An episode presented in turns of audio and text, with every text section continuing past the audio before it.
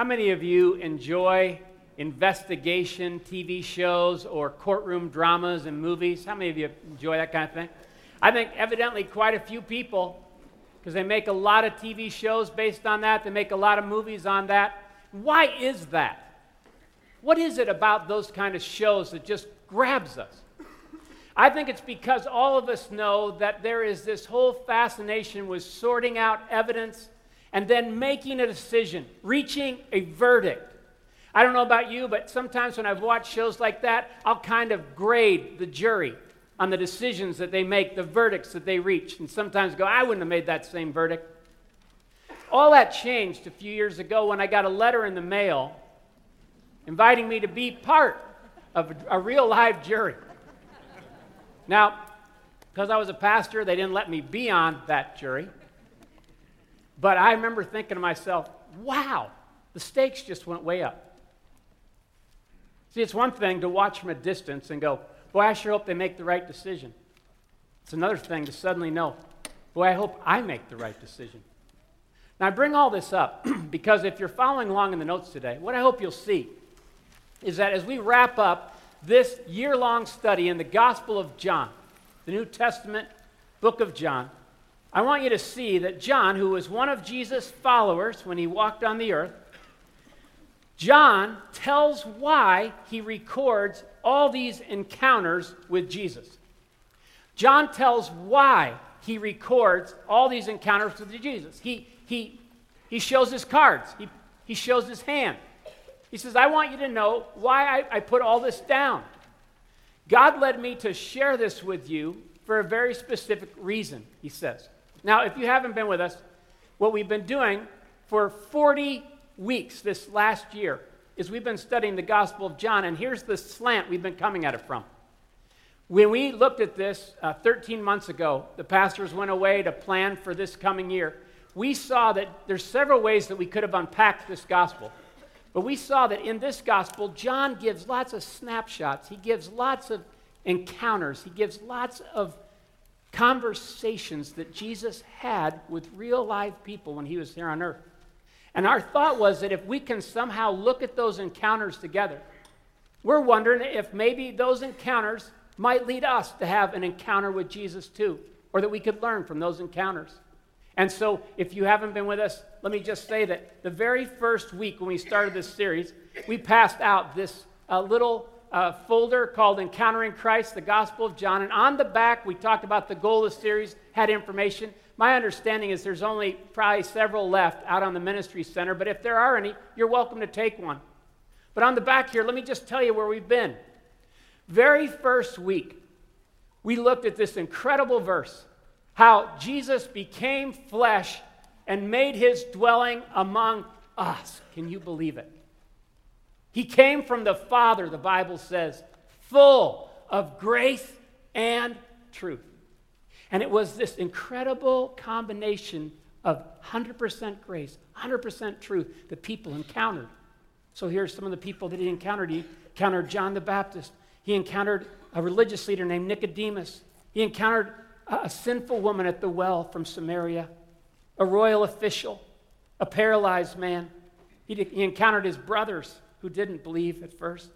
The Jewish leaders, a woman caught in the act of adultery, a blind man, Lazarus, whom he raised from the dead, Mary, who anointed him with very expensive perfume. He encountered Pilate, and he restored Peter, as we saw last week, one of his own disciples, after he denied him three times that he even knew.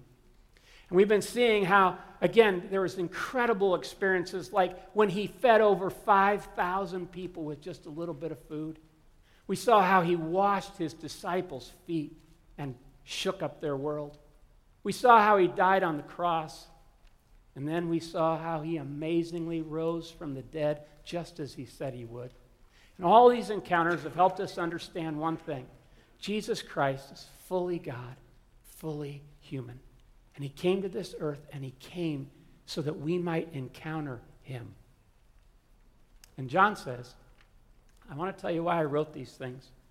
If you're looking at the message notes there, you'll see in that first gray box that when we come to the last couple verses of John 21, uh, John, who never ever says his name uh, you know, clearly. He always refers himself to the disciple or the disciple whom Jesus loved or this disciple.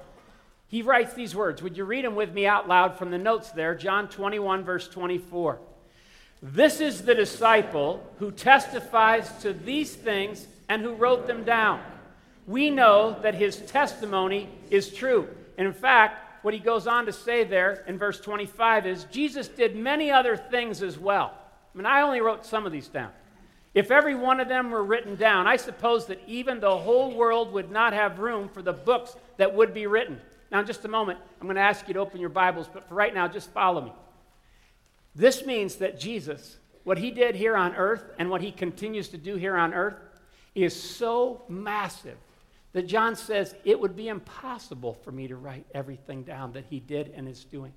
Uh, years ago, I heard an, a, a, story that I've, I've never been able to check out, but I think it was true, is that this clerk at the uh, Library of Congress was once called one day. I guess this happens from time to time. And a person on the other line said, uh, I'd like to find out how many books in the world or in the Library of Congress there are that have been written about Jesus. And evidently, without missing a beat, this clerk said, John 21, 25. Said, have a good day. And then basically what he's saying is, I don't think all the books in the world could hold what, what Jesus has done. It's just impossible. And so, what I hope you'll see in that verse that we just read, in verse 24, if you're following along in the notes, is that John says, I'm giving you testimony. I'm testifying. What's a testimony? If you're following along, a testimony is just evidence given by a witness. You see, we're back to that courtroom drama talk. We're back to that investigation kind of stuff. It's evidence given by a witness. And so John's trying to say, look, I'm giving you this evidence. I'm not writing a biography.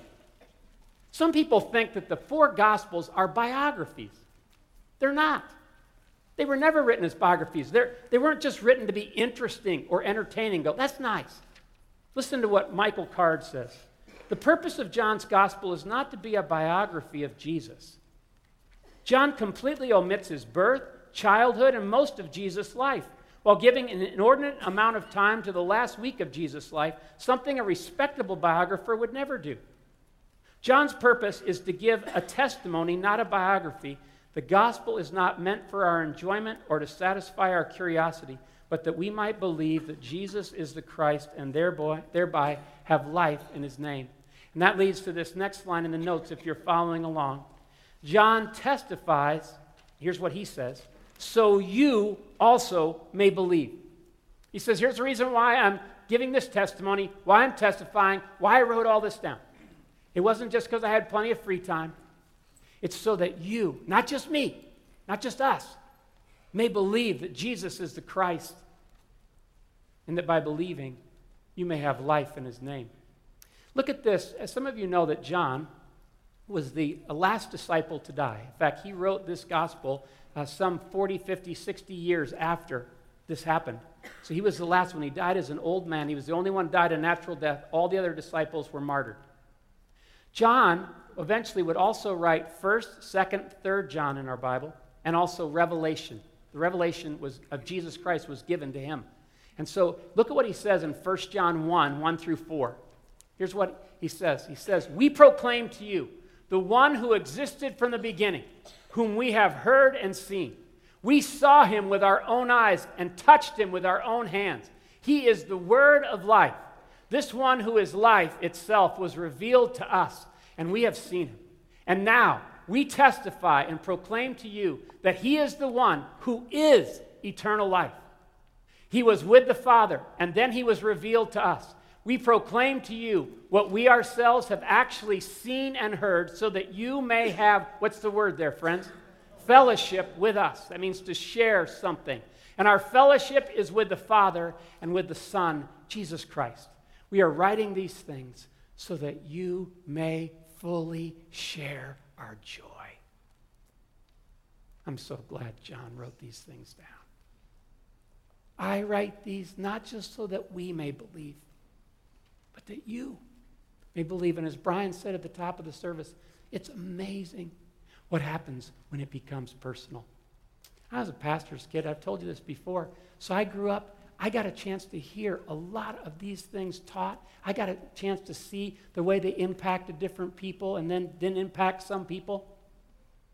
But I can tell you this that I remember going for weeks, months, and years without it ever impacting me. I didn't necessarily want that way, I just didn't know how the connection. But man, when the Lord started making himself known to me, when all of a sudden it was about you, and, and, and you was me, whew, what a difference. Friends, I just want to tell you, I'm not talented enough to make that happen in your life. I could preach till I'm blue. Some of you know I could. but boy, when God comes to your seat, when He comes to your house, when He comes to your life, whew, that's what we're praying will happen this morning as we wrap up this series. We, we had no idea 13 months ago when the pastors went away to prepare this series that how this would work out. You know, here, the Sunday before Christmas, looking at these last few verses, kind of different than normal, isn't it? But we sense that God wanted to do something. And you know, today, this Sunday before Christmas, could be the most important day in your life if you believe that Jesus is the Christ, the Son of God, and you begin to have life in His name. And um, I want to just tell you before the service ends, I'm going to give an opportunity for you to believe in Jesus Christ if you never have before. Or if you've gotten away from believing Jesus Christ, I'm going to invite you to come back to Him and believe in Him. So I want to just pray before we look at this passage and wrap this series up. Would you, would you join me? Now, Lord,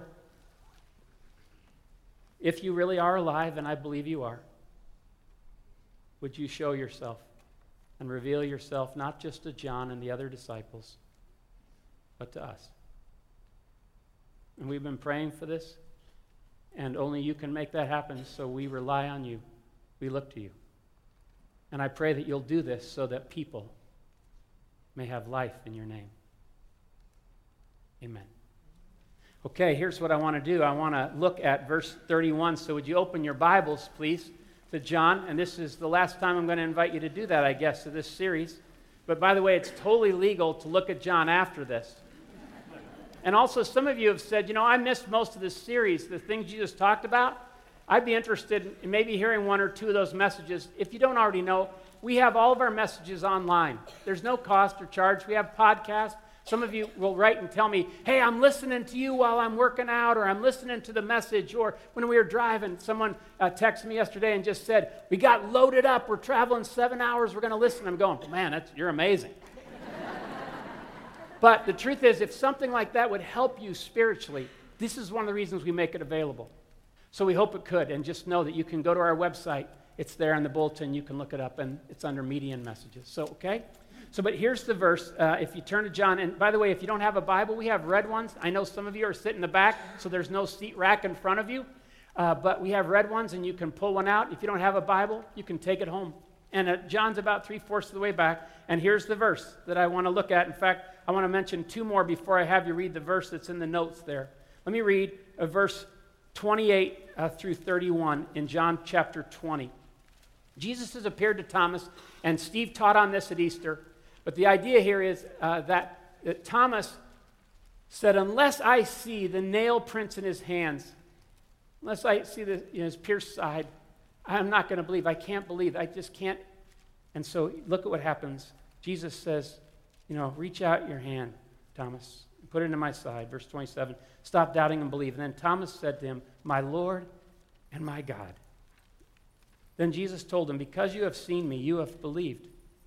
Blessed are those who have not seen and yet have believed. I love that. Jesus pronounces a blessing on those of us that would not have the opportunity to see him physically. Blessed are those who have not seen and yet have believed. Jesus did many other miraculous signs in the presence of his disciples, which are not recorded in this book. We talked about the eight miraculous signs that he listed, beginning with the turning water into wine at Cana, all the way to his resurrection, which he predicted. But between all those, he showed these, and they were signs meaning to point us to Jesus, point us to God the Father, that we might be restored in a relationship with him. So he did all those things. And what John is saying, translated here, is I didn't put them all in, and here's why. You don't need any more than the ones we've already provided in the four Gospels. You have enough evidence to believe. You can believe without seeing, he's saying. You can do that. Jesus pronounced a blessing on people that would. And so I write these things that you may believe that Jesus is the Christ, the Son of God. And so, verse 31, I want you to read it with me there in the gray box there in the notes so we can all read off the same translation. Let's do it together. But these are written that you may believe that Jesus is the Christ, the Son of God, and that by believing you may have life in his name. Okay? Now let me just unpack this, and then we're going to actually hear a testimony from someone in our church. What does it mean to believe? That you also may believe. I, this is kind of a hard job because in the United States, believing has taken on all kinds of meanings. You see it in sporting events. You see people talk about it, and what they mean is, is it's wishful thinking. I hope, I hope, fingers crossed. And believing has taken on this kind of era, and some people think that believing is just intellectually or mentally agreeing with something. And maybe that's some definitions of believing, but that's not the Bible's definition of believing. So let me just talk to you about what real believing looks like that John had in mind here. The word believe, if you're following along, means to trust him and with my whole self. Believe means to trust him with my whole self. Every once in a while, when I'm studying passages like this, then during the week, I'll have things happen uh, conversations through my mind, uh, across the ticker of my mind, things that'll impress upon me, things I'll think about. So let me just tell you a thought that came to me when I woke up the other morning, and you can tell if I didn't get enough sleep the night before, okay? The Lord just seemed to impress on me. He said, Jeff, a lot of people think believing is this. And, and the picture was my head just going out. I believe, but my feet and my heart stay where they are. And the idea is that a lot of people go, uh huh, uh huh, I agree with that. I agree with that. And they think that's all that Jesus meant when he said, believe in me. But that's not what he meant. That's not what he meant at all. He wants us to trust him with his, our whole self. That means our head, our heart, our feet, our hands, our will, the control center of our lives. We're basically saying, I trust you. I entrust my whole life to you. I know that I am imperfect. I know that that'll be a messy situation. But if you're asking, do I want to respond with trust in you? Yes. The answer is yes, I want to trust you. Now here's the thing I want you just to see in case you question what I'm saying about believing. Look at James 2:19. Some of you know this verse, but this is powerful. You say you have faith. You say you believe, for you believe that there is one God. Good for you. Even the demons believe this. And they tremble in terror. In other words, they at least have the respect to tremble when they believe like that. But do they believe to the point of obeying? Do they believe with their whole being, their whole self surrendered to Jesus? Absolutely not. That's the difference. And so, what a lot of people do is we've got this easy believism in the United States that just goes, just nod your head and agree. Just at least like Jesus. Be a fan. That's not what Jesus, Jesus wasn't looking for fans. He was looking for wholehearted followers who would believe in him with their whole being, their whole self. Now, just so you know, some of you say, like, how would I do that? The first seven weeks of 2013, we are going to devote ourselves to looking at what it would look like to believe in Jesus with our whole life, our whole self. And we're calling the series Whole, our whole life because we really want to understand that. Now, notice another thing about believing. Believing, if you're following along, is an event and continuing way of life. Believing is an event and continuing way of life. From time to time, I remember the words to the song from Amazing Grace. How precious did that grace appear the hour I first, what's the next word, friends? Believed. Past tense. That was a time in my life, a chapter in my life, a day in my life when I began to believe. And that event, everything that's happened after that, is part of believing in an ongoing way.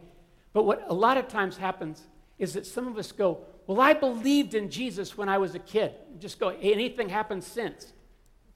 And some people go, Not much.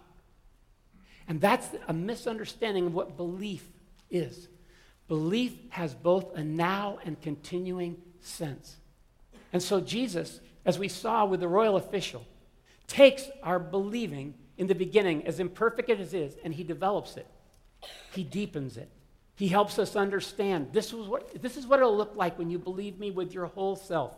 This is what it'll look like when you believe me in this area too. This is what it'll look like when you believe in me, you trust in me, when we do this together. And that continuing sense is so very important. It's a process. Notice if you're following along what he wants us to believe, what John hoped we would believe that Jesus is the Christ, the Son of God in human flesh. The Word became flesh. God became flesh and made his dwelling among us. Friends, you know this already, but John's very careful to say, I'm not asking you to believe Jesus is one of several options. He's not saying, I, want, I, I pray that you may believe that Jesus is a Christ, a possible Messiah. He's not a Son of God like some other prophets and religious leaders claim to be. He's the one and only Son of God. Very offensive, very offensive, isn't it? Sounds exclusive. Just one problem. If it's true, then it's not up for vote. If it's true, then it's not bragging, it's just telling the truth. And John is trying to say, look, you know, we may have been fuzzy on that before, but we realize that the Bible clearly says there will be one Christ. There will be one person through which all of human history is affected.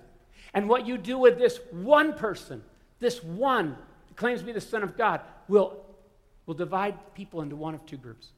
That's just, that's how, that's how it cuts. The truth cuts. And so that's an amazing thing. Next thing I hope you'll see is that Jesus has been fully accredited to God by us. Now, some of you, what I love about you, your hearts, you definitely don't want easy believe. You don't want this cheap belief where you go, okay, all because the rest of the crowd is doing, I'm not going to be a peer pressure person. I really want to believe, like Thomas. I can't just like kiss my brains goodbye. So help me. Help me. Is it possible to really believe in this Jesus and not have to be certifiably dumb or insane in the eyes of other people? Here's what I want you to understand Jesus did everything necessary to prove that he was the one. In fact, look at this verse, Acts 2:22. I love this when Peter was preaching to a crowd. He says, "Listen to these words.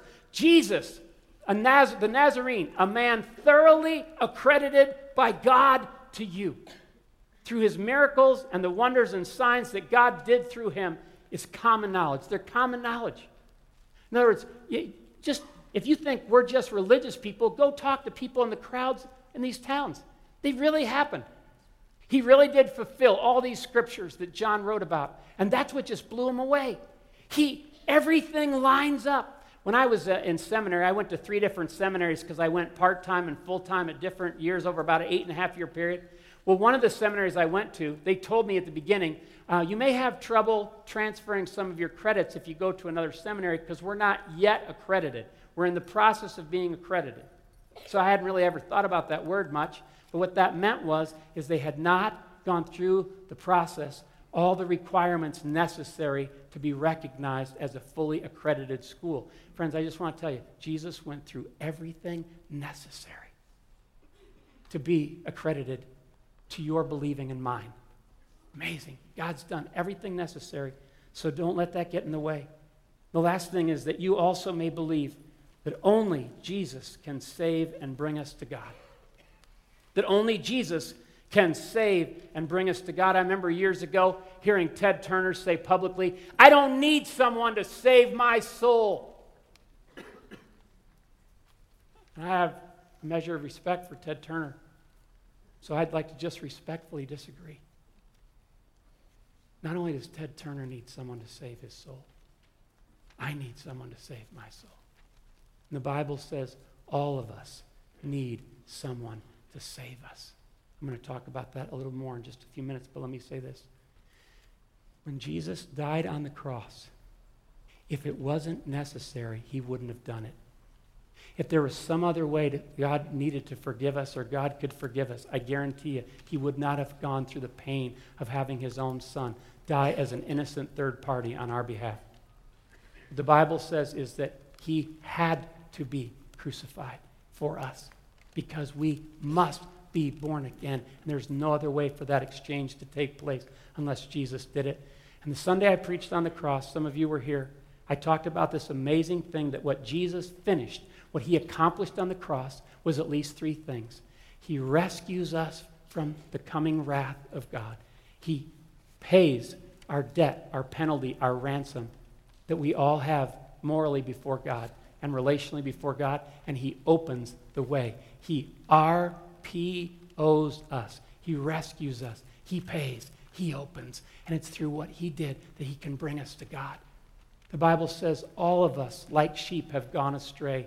We have turned everyone to his own way. We are not in a relationship with God, but we have been separated from that apart from what Jesus Christ has done on our behalf. Wow. So John says, I'm writing this letter. As I finish up, I just want you to know I may never meet you till heaven. But I write this that you may believe that Jesus is the Christ, the Son of God. And then he uses this amazing, powerful line that you may have life in his name. I don't know about you, I like life. I love that word. That you may have life in his name. What's he mean? Because last I checked, there's a lot of people that don't believe in Jesus and they're walking around breathing, right? What's that mean? It's possible to exist and not to live. And Jesus is the only one that can give us life and life to the full. One of the reasons he said he came, John 10 10. So let's just walk through this before we listen to the testimony.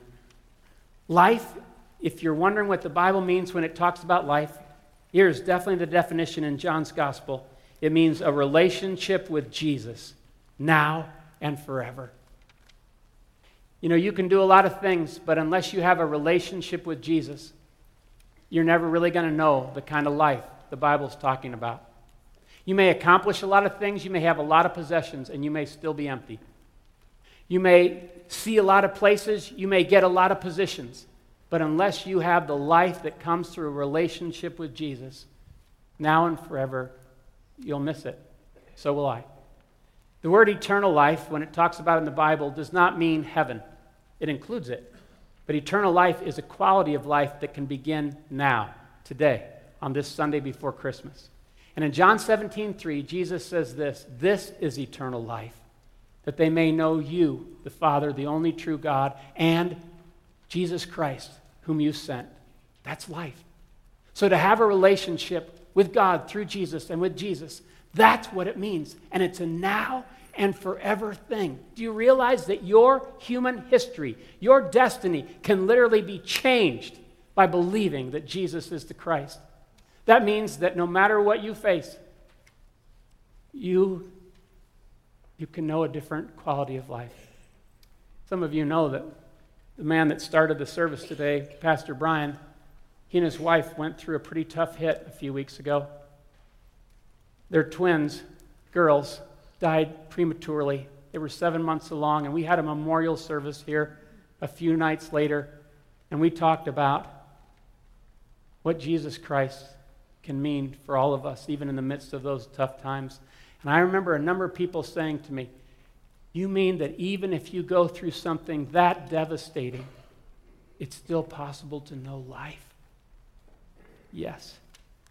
And that's what makes Jesus different than any other person that claims to give life, friends.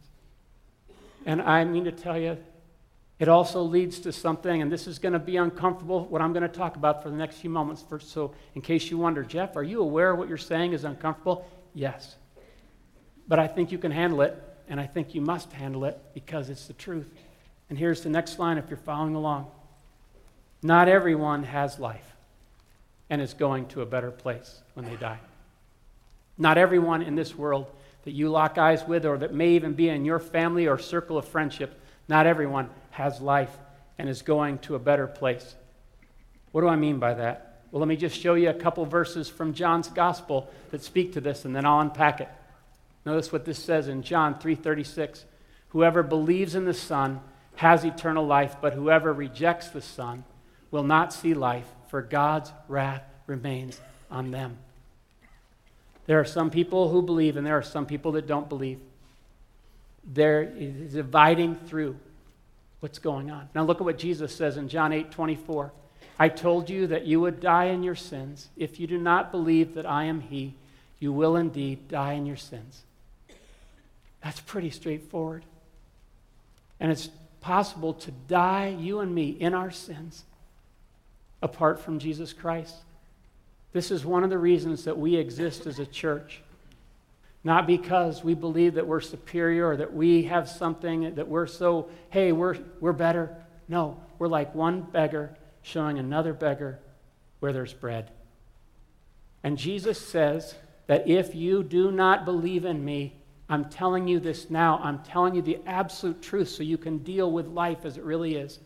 You will die in your sins. Wow. This is big, friends. And it leads to this next thing is that believing in him is a life or death deal. It's a life or death deal.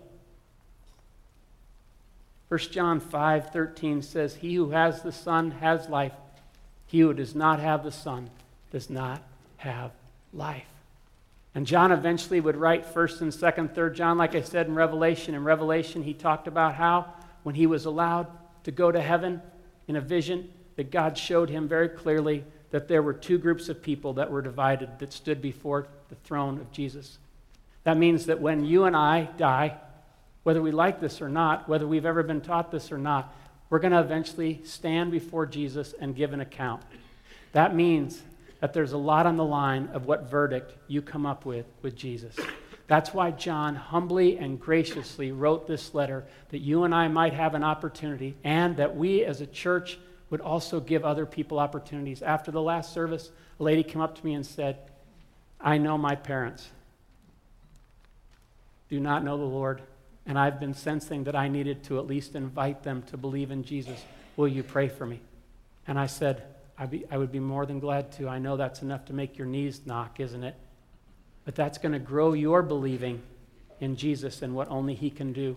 And hopefully it'll invite them to believe as well. And friends, that's our responsibility, is to believe and reach a verdict. You know, I'm conscious that every Sunday there's things going on in people's minds and hearts that I never know about. But there's a lady in our church, some of you have seen her artwork downstairs in the children's area. You see the mural that she's painted. And A number of years ago, she came to our church, and she can tell you that while she sat in a seat just like yours, there was a battle going on in her soul about whether or not she would believe in Jesus Christ the way he was asking her to. So I want to invite her to come up. Would you please listen as Diane Schlehan shares her testimony, please?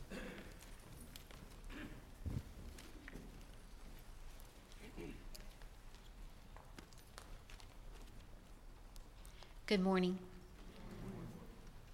Truly believing in Jesus was a process and a very real struggle for me.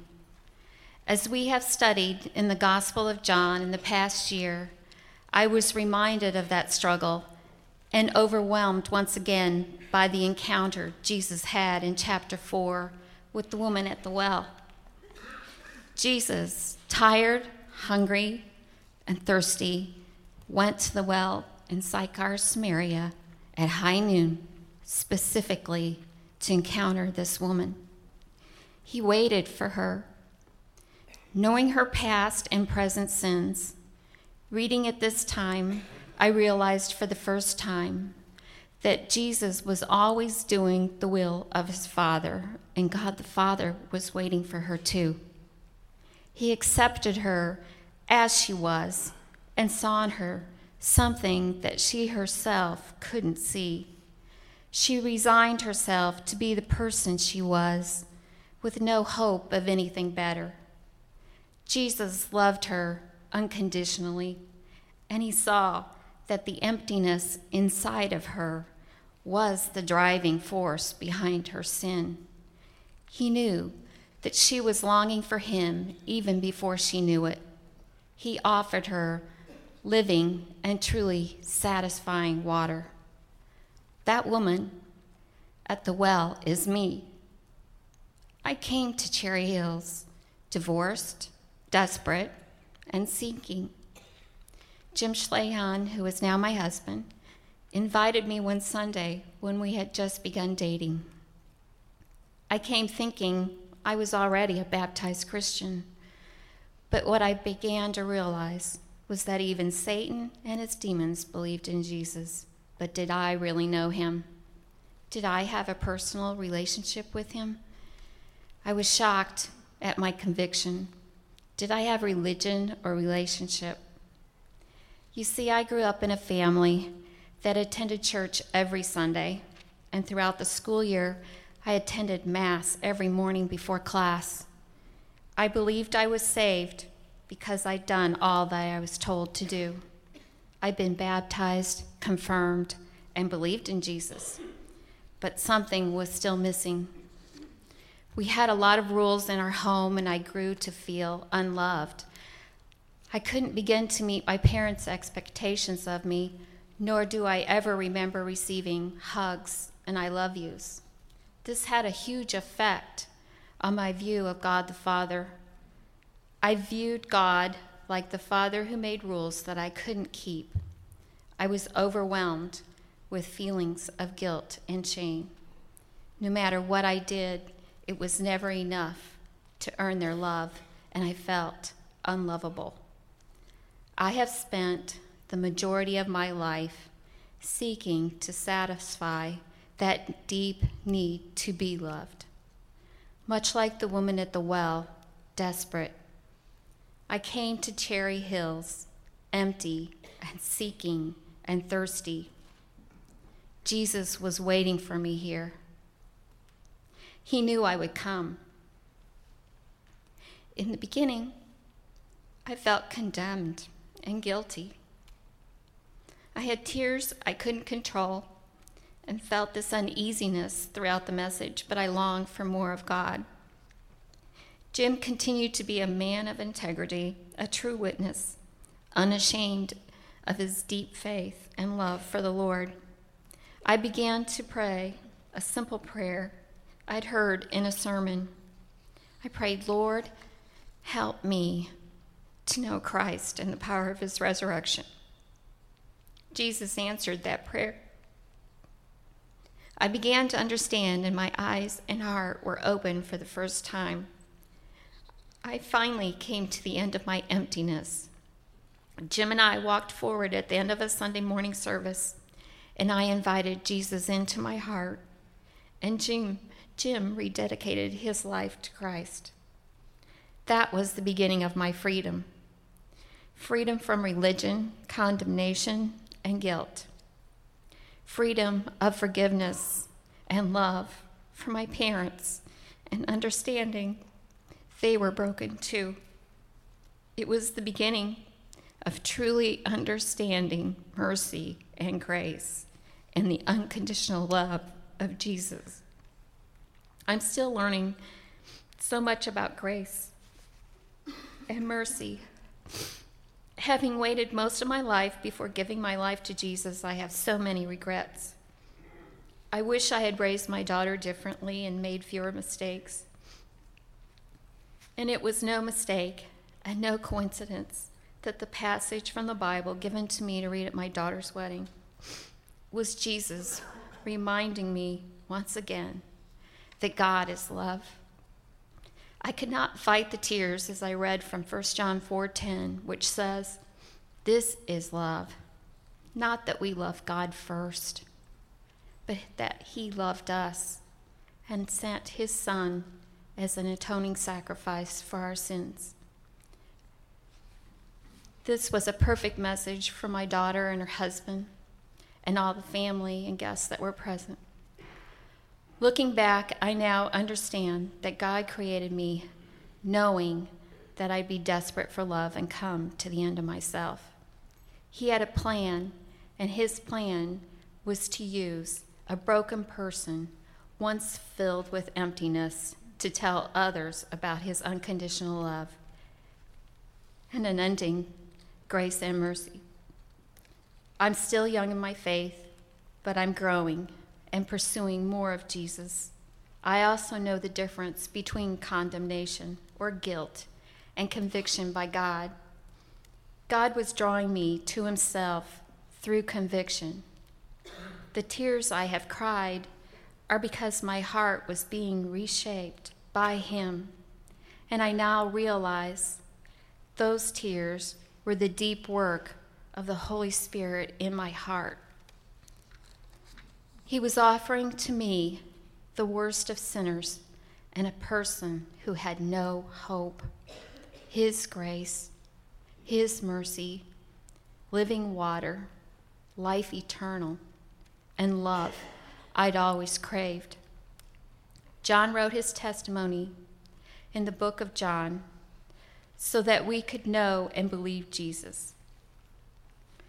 At the end of his life, in another letter called First John, he wrote, God has given us eternal life, and that life is in his Son.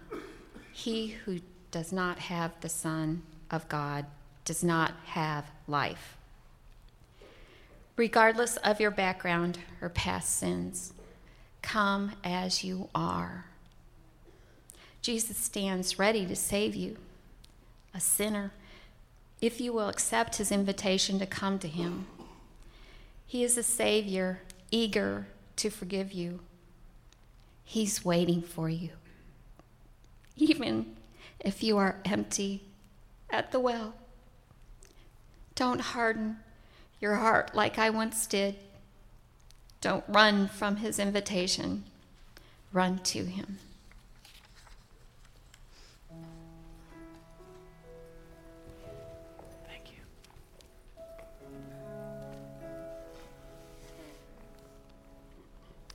John's testimony led to her testimony.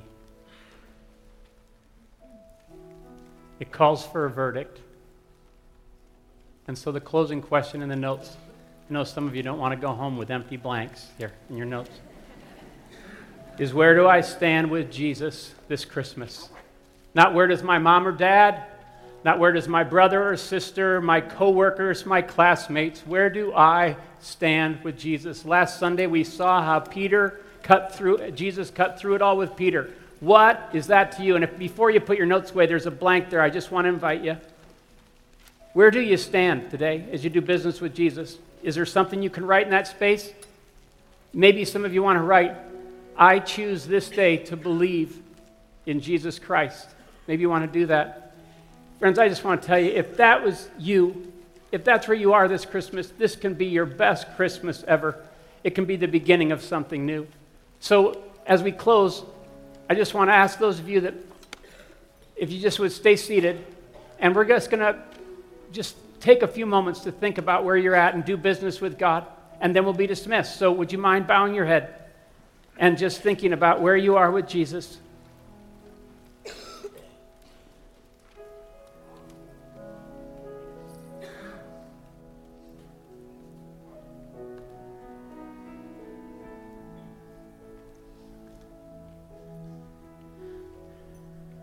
Now, if you have never believed in Jesus Christ, today could be the day. How do I do that, you may ask? The disciples taught people that all you need to do is call on the name of the Lord with a heart wanting to believe in Him, and He will meet you right at that exchange. That can happen in your car, it can happen here. And some of you may be saying, Well, I'll think about it later when it's more convenient. Be careful. It's easy to put things off, or you may say, Well, I'm too afraid to do that. What is it going to mean for my family? What's it going to mean with my life? I, I don't want to be out of control. Just, friends, don't let any of that stuff get in the way of what Jesus is saying to you.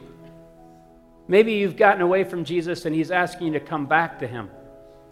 You stopped believing somewhere, and you know he's calling you back to continue believing him as a way of life. Maybe you already are believing Him as a way of life, and He's been deepening and developing that believing, and it's challenging, but you want to continue going the distance with Him. Whatever it might be, will you seal that in your heart today? And then I want to pray a prayer here in a moment, and you'll be dismissed. But if you have come to believe in Jesus Christ today, we invite you to come down front. Tell me or tell one of the people here at the front so we can pray with you and get started in this relationship with you. Now, let me pray.